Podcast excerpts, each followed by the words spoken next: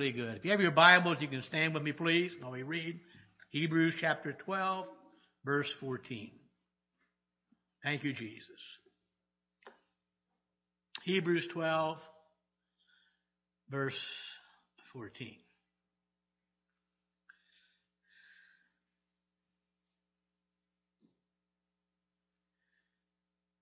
Now, if Kojo were here, he would tell you Paul wrote this. Is that right, Jess? We don't know for sure about that. It is the Word of God. We do know that for a fact.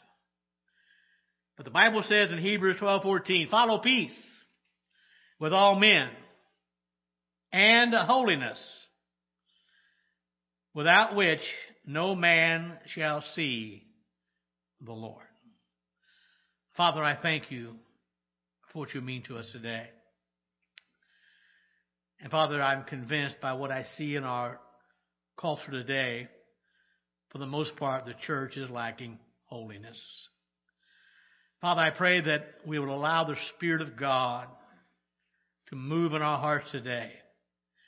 And yes, Lord, even send conviction where it's needed. And most of all, bring change into our lives. And we'll give you the praise and the glory. In Jesus' name I pray. And all God's people said, Amen. You can be seated.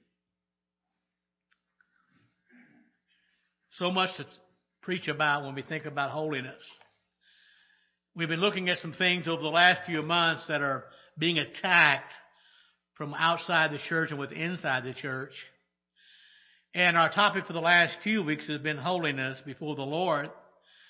And this is not necessarily being attacked, but I believe it's being neglected in most churches in America today. Holiness before the Lord. This has always been important in the eyes of our God. We know the very nature of God. He is holy, holy, holy. We read a week or so ago uh, from the book of Exodus in chapter 28 verse 36 even back in the early days when God was giving the law and He prescribed the details of how they were to worship and how they were to sacrifice and even what the priests were to wear uh, as part of their holy garments. In verse 36 of chapter 28 of Ezekiel, the Bible says, You shall make a plate of pure gold and engrave upon it like the engraving of a signet, holiness to the Lord. And one of the reasons I keep coming back to that verse every week in this series, because we need to remember holiness is very important to God.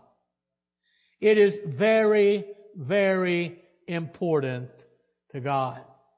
And even from the beginning of their relationship as a people of God, heading out of Egypt to the, on the way to the promised land, a new journey for the history and the, of the nation of Israel, God said to them, I want you to see the need of being a pure people before the Lord. Now I want to say today, God hasn't changed. God still expects us to be a pure people, to be holy before the Lord. I've mentioned every week about our text verse there in Hebrews 12:14, where it says, "Follow peace with all men and holiness without which no man shall see the Lord. Now, notice that last part. Without which no man shall see the Lord. I look at that verse, and I mentioned also it's not a promise. It is certainly uh, a command, if you will, to follow peace, to follow holiness. But what really gets me is the last part of that verse. And I would, I would dare say, if I were to interview a multitude of Christians today, and I would ask them, do you want to see the Lord? Everybody would raise their hands. But the Bible is not ambiguous about this. It is clear, without holiness, we will never see the Lord. Now, what amazes me is uh, what goes on in our churches today, in the lifestyles of Christians. I remember when I, shortly after I became a pastor, and I I prayed about this and I sought other advice from wiser pastors men who had experience in the situation uh, about marrying people, you know, doing performing weddings and some of the guidelines. And I even read some of Chuck, Chuck Swindoll's books on that, and and Chuck Swindoll made a statement in one of his books. He said, I, I, I will not marry a couple who is living together. Because what they're doing, they are really just negating God's blessing on their life by disobeying a clear command of God's Word. And he said, the only way I would do that is if they would agree to live apart for however many months the wedding will be. And then he said, I would consider doing that marriage, that he might honor God. And then he went on to say something that shocked me. He says, I will not marry someone who's not Christian either. And it, I thought, what are you talking about, John? Surely Christian men and women would not live together before marriage. You get awful quiet. So I'll never forget the first call I got from a family I knew very well, knew her grandparents. They were close friends of ours, committed to Christ. And I'd heard their granddaughter sing in church before.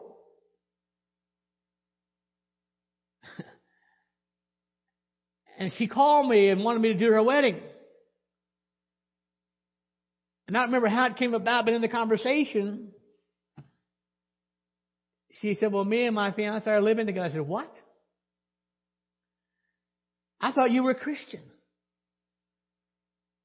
Now I want to tell you something, folks. God's not happy with that.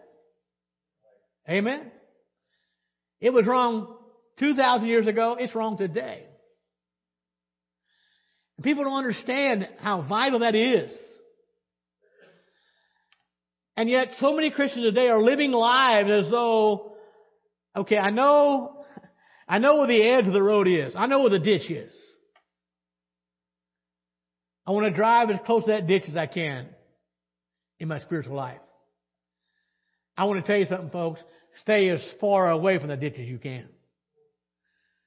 Because without holiness, no man is going to see the Lord. So uh, without a doubt, we look through scriptures and, and it, it is, it is not just a desire of God, it is. It's a command of God. God is serious. God demands holiness in our lives. And the sad thing is, I want to tell you folks, among a lot of churches today, a lot of Christians, holiness is not being practiced, and one reason it's not being preached. Being holy before the Lord.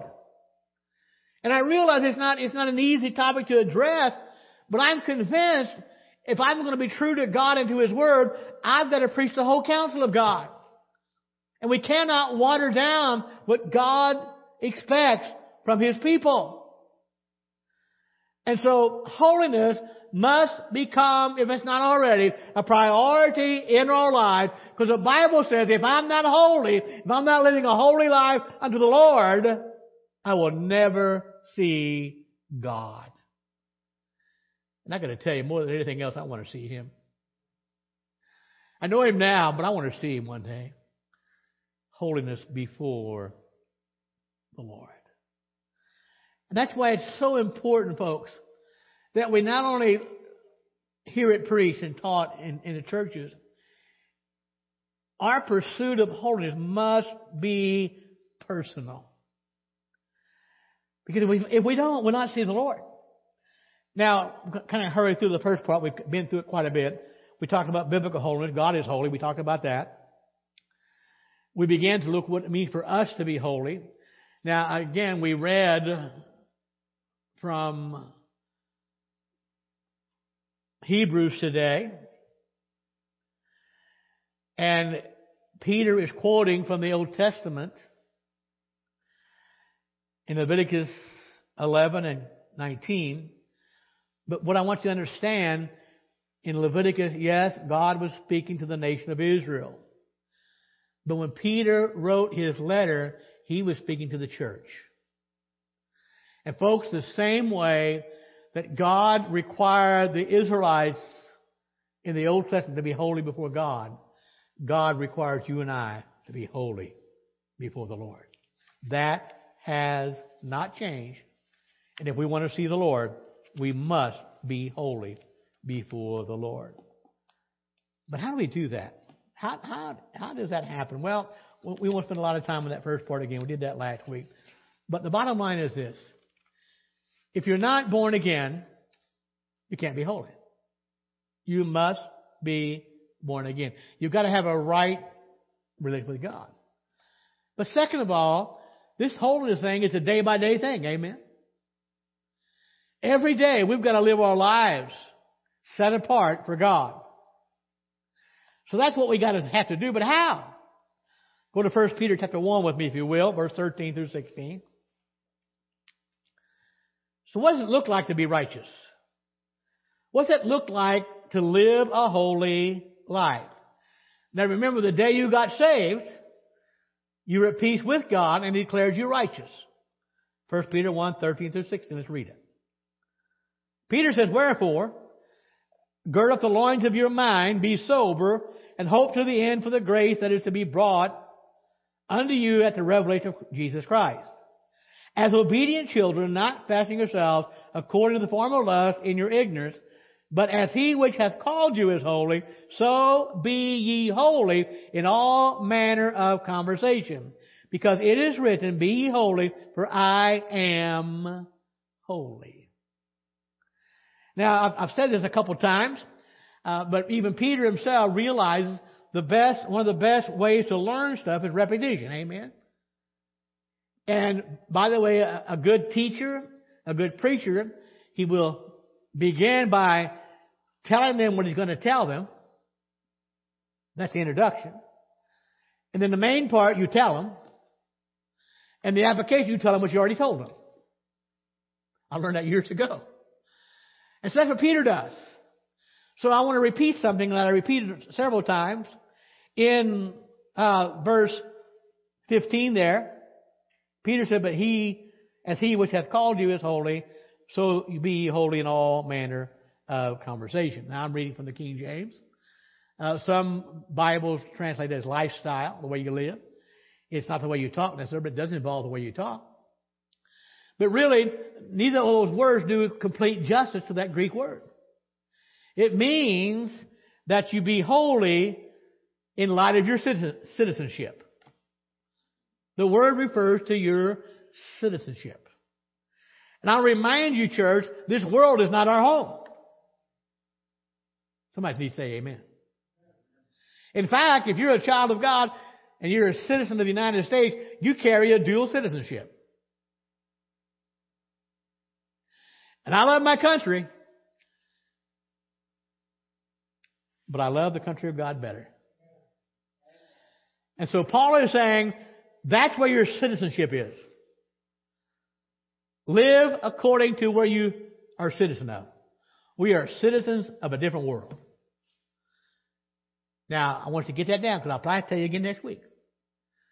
All manner of conversation. So in verse 13, Paul, I'm sorry, not Paul, Peter says it begins with our mind. Gird up the loins of your mind. We talked about that in quite a bit of detail last week. Just want to point out a couple of things real quick in Ephesians 4 verse 22. Uh, and 224, Paul said that you put off concerning your former conduct, uh, the old man which grows uh, corrupt according to deceitful lust, be renewed in the spirit of your mind, that you put on the new man which is created according to God in true righteousness and holiness.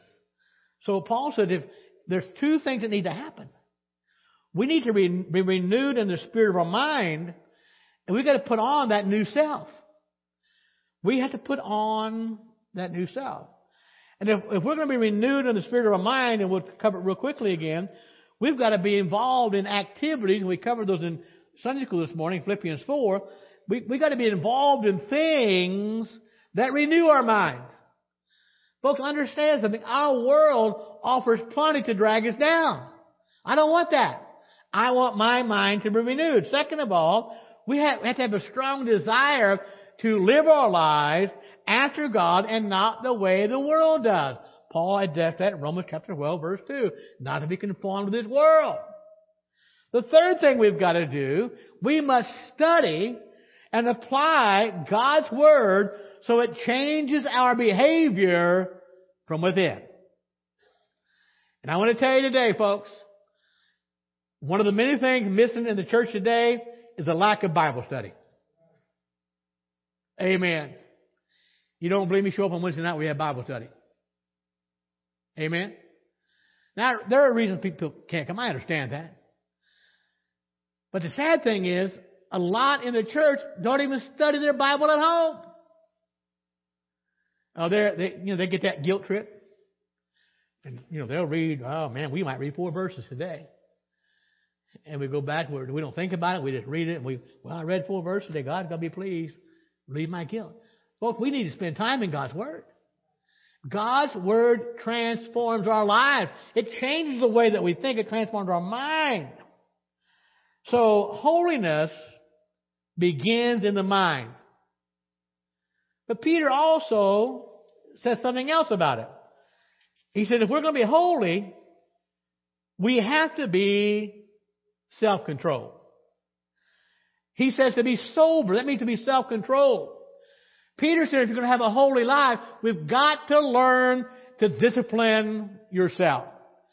I read a story the other day. I'm not sure it was true or not, but I thought, man, I like this. This guy's on a diet. I love diets. I love diets. I, I, you know, Mark Twain said quitting smoking was the easiest thing he ever did. He quit over 200 times. Dieting is the easiest thing I ever done. I've done it over 200 times, right? This guy said, told his friends, I'm on a diet. And they were having pizza that night. And this guy sat down and eats four pieces of it. His friend said, I thought you were on a diet. He said, I am. I wanted six pieces. That's my kind of diet, right? Amen. But Paul, I mean, Peter said, if we're going to be holy, we have got to learn to discipline ourselves. And folks, we need to understand and we need to learn to monitor and restrain all of our natural desires. That includes sexual desires, material desires. We've got to learn to restrain our anger. And my friend, we need to learn to restrain our words. You know I've learned through life, sometimes the hard way? When those times come when I think I have to say something, I'm better off if I don't. Amen? So sometimes we've got to learn to restrain our words. We've got to discipline ourselves. We've got to be sober minded. And restraining ourselves means we must avoid addictions or attitudes that can overwhelm our lives and take control of our minds and control of our bodies. And by the way, it's not just what we call bad things. Even good things can take control of our lives if we allow them to. Good things like our careers. Good things like our education or even our creative pursuits. None of those things ought to be priority in our life. God must come first. Holiness before the Lord. And so yes, we live in the world. We know that. The Bible says that very clearly. But we're not of this world.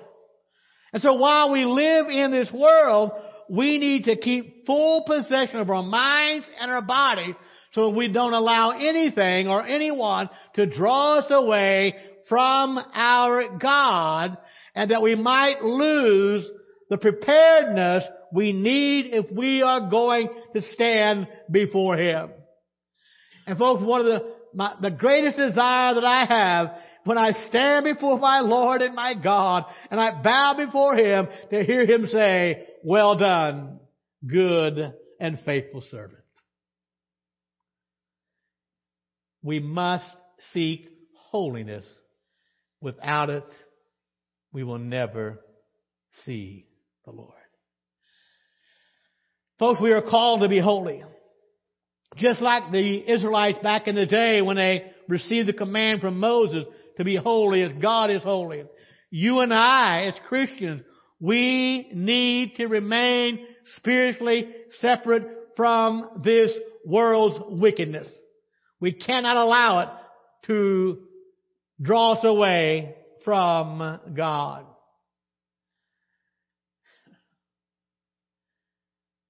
And yes, we are different from unbelievers.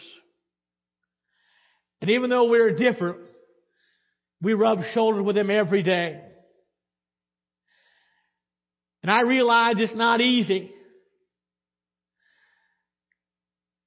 And it's a struggle sometimes to live holy in an unholy world. But it doesn't lessen our mandate to be holy before the Lord. But the good news is God does not expect us to accomplish that task on our own. That's why He sent the Holy Spirit to live in us the day we got saved. And the Spirit of God, the Holy Spirit of God will help us to make good decisions. The Spirit of God will help us to make right choices. And every day I pray, Lord, I pray, Lord, help me. Holy Spirit, come and help me in setting a holy course for my life. A course of my life that steers away from both moral compromise and acting even holier than thou. I don't want either one. But my friend, I want to be holy before the Lord. Because my Bible says if I don't, I'll never see the Lord. So if we're going to be holy, it begins with our minds. The second of all requires self-control. Help me out here. You ever have trouble saying no to yourself? I do. But sometimes we have to do that. So the third thing, Peter says, if we're going to be holy, we've got to set our hope on the grace Jesus Christ offers. Look, if you will, in verse 13. Peter says, Hope to the end. For the grace that is to be brought unto you at the revelation of Jesus Christ.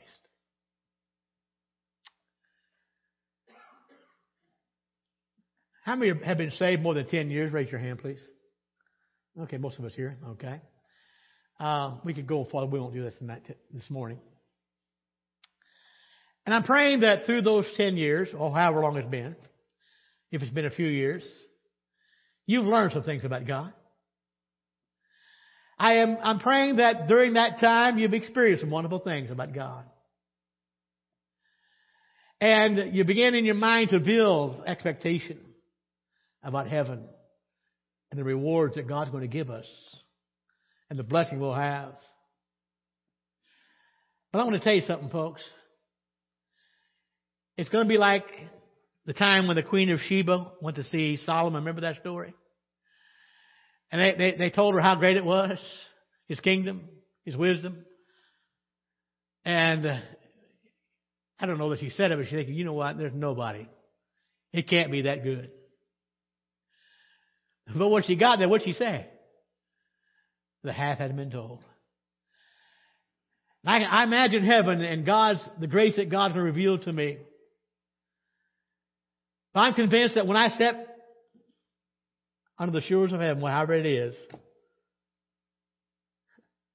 I'm going to say, you know what? The half has never been told.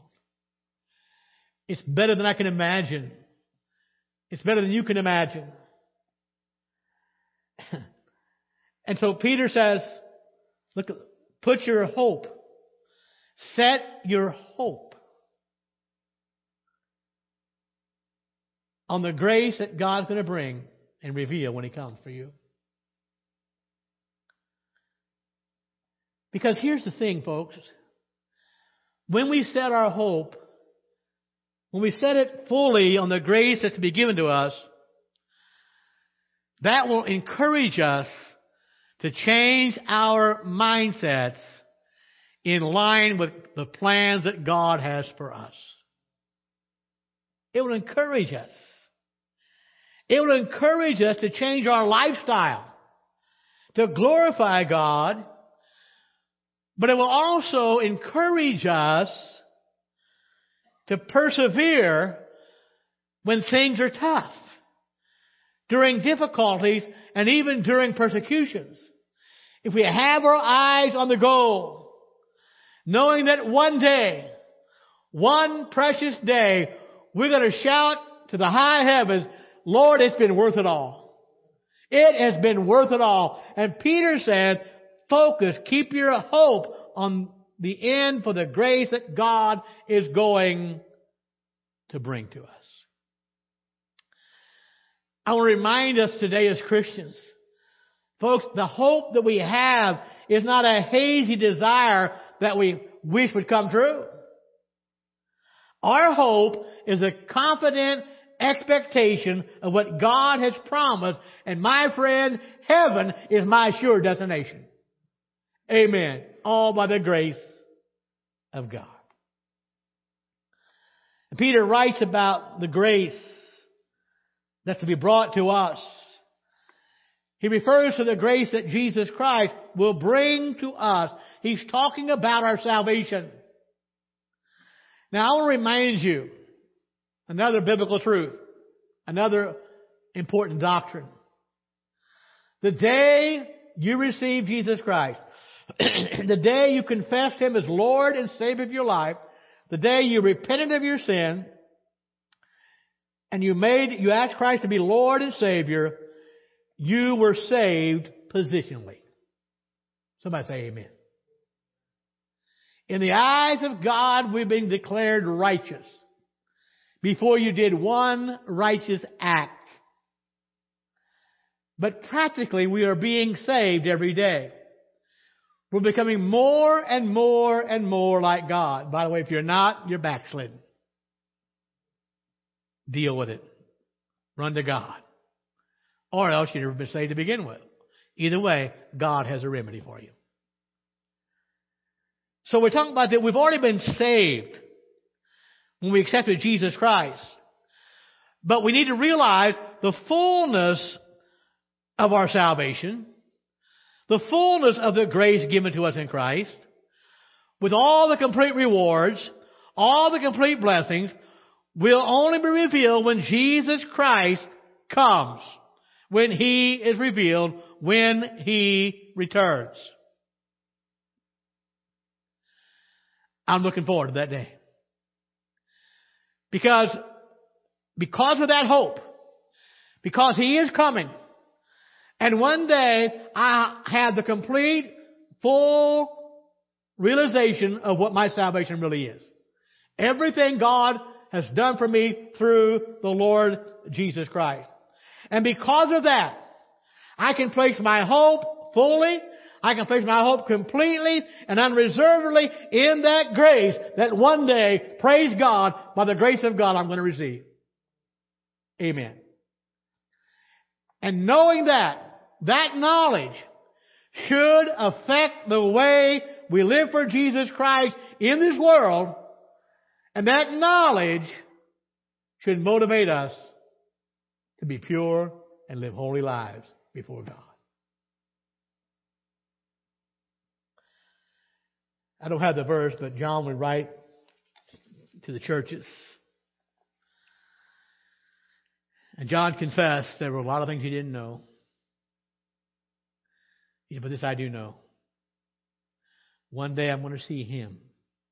And when I do, I'll be just like him. But then he goes on to say, those who have that hope of seeing Jesus, knowing that one day we'll be just like him, John says they purify themselves even as he, God, is pure.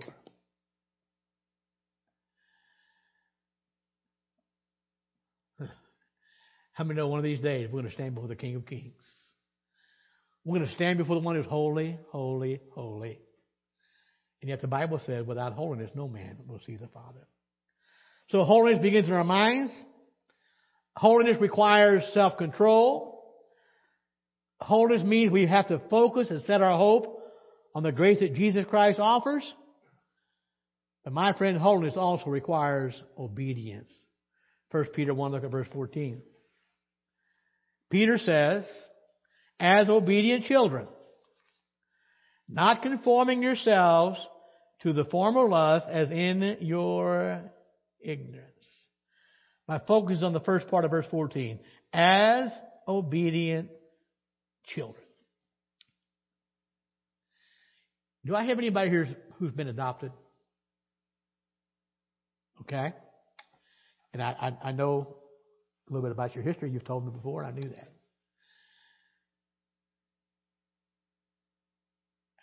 Help me out, Brenda. Wasn't that special? Amen. Yeah. To know that somebody would adopt you and love you, and I knew your mom and dad way they did.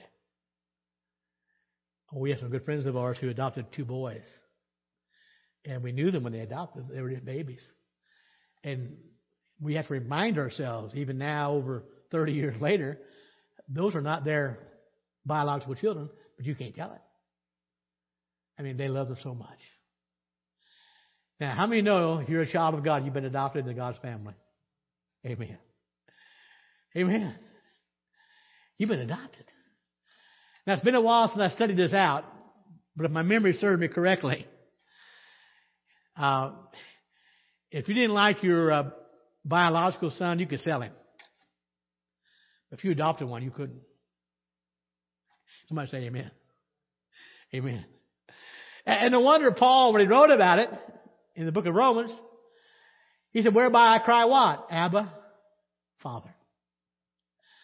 Now we're, we're not Jewish in, in our language or our, our culture, but uh, the word Abba was a, uh, a term of endearment.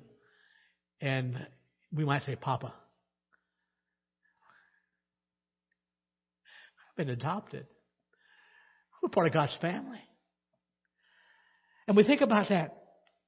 Every believer, if you're born again, you are part of the family of God. We're your children, amen? We are children of God. And I realize, uh, I remember when we uh, first, uh, when Jason was born, uh, we, our, our neighbors very, were, kind of helped us and sheltered us and took care of us and helped us out in any way they could. Uh, Ray and Lou Campbell, they're in heaven now. And Ray came to me one day, uh, shortly after Jason was born, he said, son, he said, uh, if you have 12 kids, they'll all be different. Isn't that true? Uh, they're all different. And we're, we're part of the family of God, and, and without a doubt, all of us have different characteristic traits, and even children do. And hopefully parents will learn uh, to treat them in that way. And certainly we stand amazed of how different our own children can be. And there's a difference between God's children. But understand something. If you're a child of God, we all ought to have one characteristic in common, and that characteristic is we're obedient. We are obedient to God. Why? Because we've been chosen. And the result of our chosen status is obedience to our Savior. Our life must be obedient if we're going to live holy lives. And there in verse 14, let me read it again. Peter tells us what, what obedient children do not do. He said they don't conform themselves to the former lust as in your ignorance. What's God's word saying here? If you are a Christian, if you've been born again, you ought not be living the same lifestyle you lived before you were saved. You hear what I said? Our lifestyle must be different. There was a time, and Peter mentions that here, we lived in ignorance. We consistently gave in to our evil desires, and we were not sensitive to what God wanted in our lives. But when we're born again, that changes. When God saved us, when God saved us, we received a new mindset. We received new goals for our life. All of a sudden we received a new sensitivity to sin and a new desire to please God. And we also received a brand new way of living.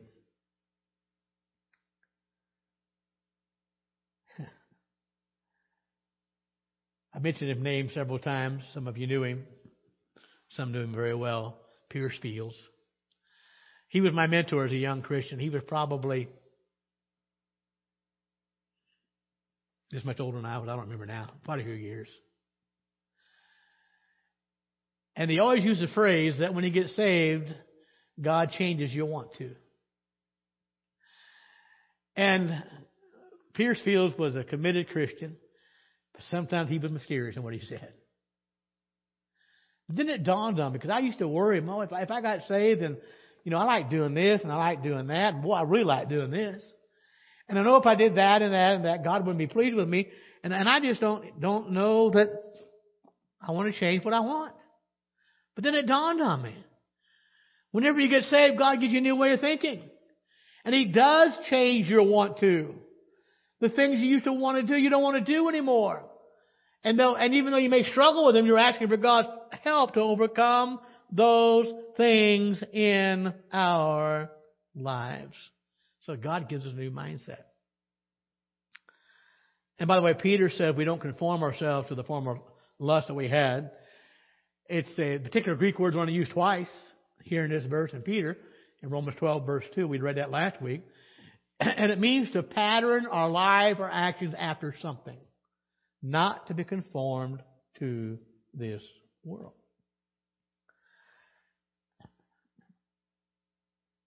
When I was a sinner, I sinned regularly. When I was a sinner, I patterned my life after the, my own desires, and I had no power, no power at all to control them. But now that I am born again, that you are born again, our lives have to be radically different. Somebody better say amen. God has moved in. We've been bought with a price, the precious blood of Jesus Christ. We are not our own. And because of that, we must not be conformed to our old way of living. We must not be conformed to evil desires because we have been transformed by the renewing of our mind. Romans 12 verse 2. Now make no mistake about it. And hear me well. Evil desires still exist. They're in my life and they're in your life. But for the time I got saved, those evil desires are still there, and it raises their ugly head up more than I want them to. But understand something, the day I got saved, I set a new goal for my life. I don't want to go there anymore. I want to be different. I want God's power to transform my lives. And so as Christians, we must break with the past.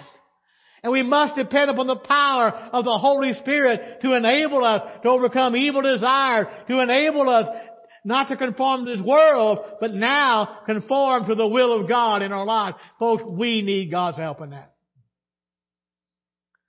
So Peter says, obedient children, don't conform to this world. But look what they do do, verse 15 and 16.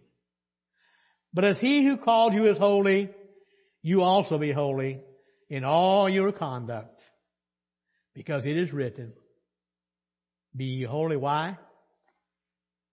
For I am holy.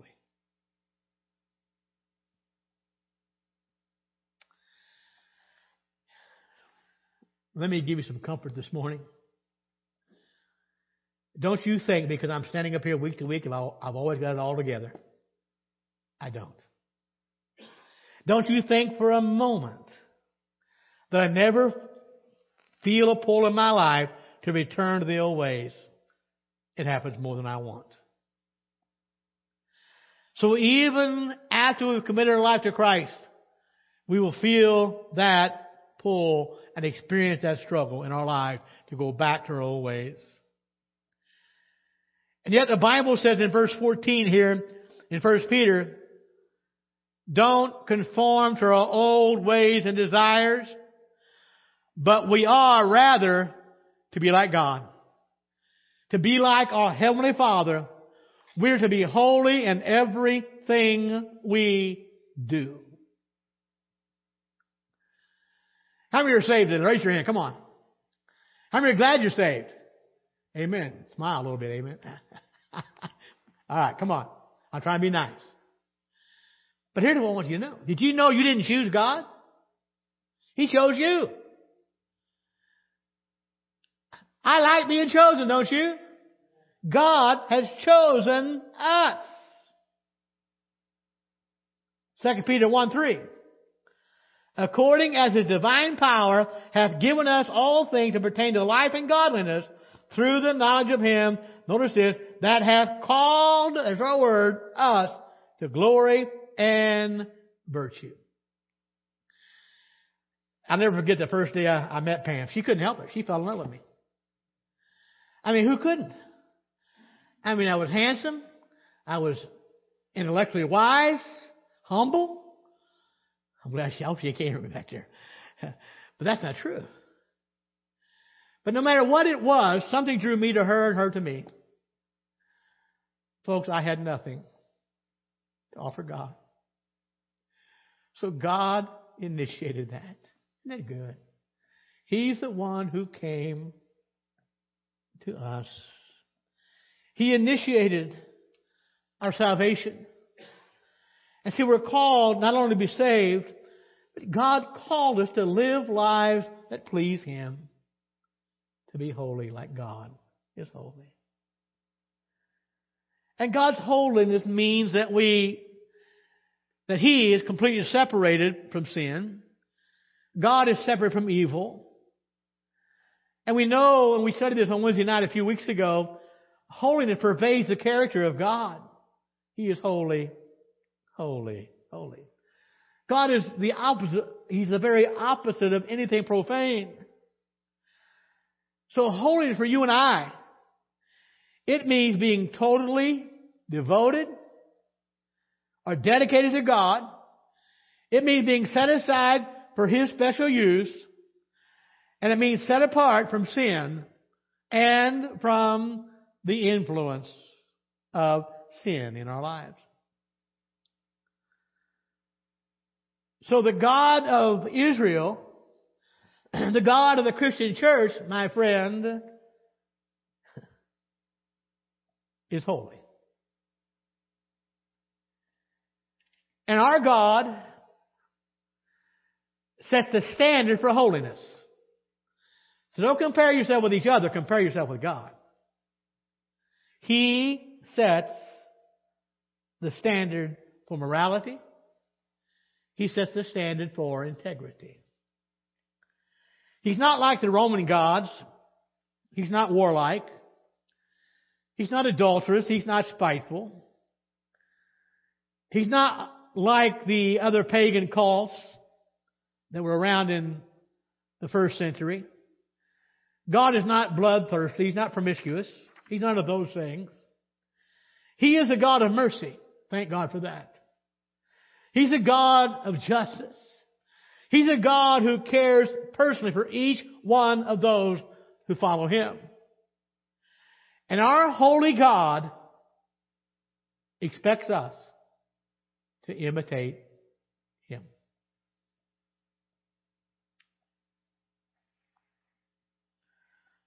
Okay, I told you I was going to tell you. I told you I was telling you. Now let me tell you what I told you. With a question. Who wants to be holy? And I got to tell you, hear me well. Holiness is a tough sale. S-A-L-E. For pastors, for teachers, and youth leaders to make today. Because in our world, who really wants to be holy? In most people's minds, holiness stands for moral superiority. For most people, holiness means you've got a judgmental mind or spirit. And it means non-participation in the world's pleasures.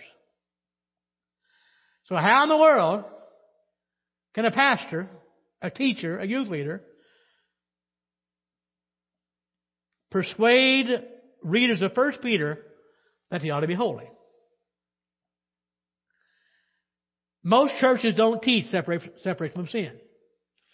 Now I'm going to meddle a little bit. If we did, we'd have to eliminate most TV shows we watch. If we did, we'd have to eliminate most movies we watch. If we did, we'd have to stay away from professional sporting events where there are drunks and found language pervades.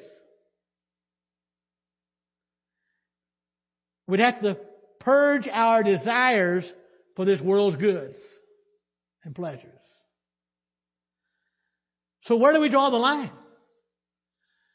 And the Lord knows I don't want to be hypocritical about this. So without a doubt, it's a tough sale to make. Now, by the way, if it was just Peter who said that, if it was just Pastor Smith or me who said it, but it wasn't just us. Jesus said it. Matthew 5 verse 15, look what it says. Let your light so shine before men that they may see your good works and glorify your Father which is in heaven. So the bottom line is this. We should be holy because we love a holy Lord. We should be holy because we represent Him in a sin filled world. And if that doesn't motivate us to live holy life before God, we have to remember that one day our lives are going to be judged. And the Bible says, without holiness, no man will see the Lord. Let's stand together. Father, we thank you today for your precious word. And Father, without a doubt, holiness is a hard sale today, especially in our culture. Lord, I pray that you remind me moment by moment who I represent. Remind me to ask myself a question Would the Lord watch what I watch on TV? Would the Lord watch this movie? Would He go to this place? Father, help me, God, to be sensitive to the Spirit of God. Lord, I pray for any who are struggling right now with holiness.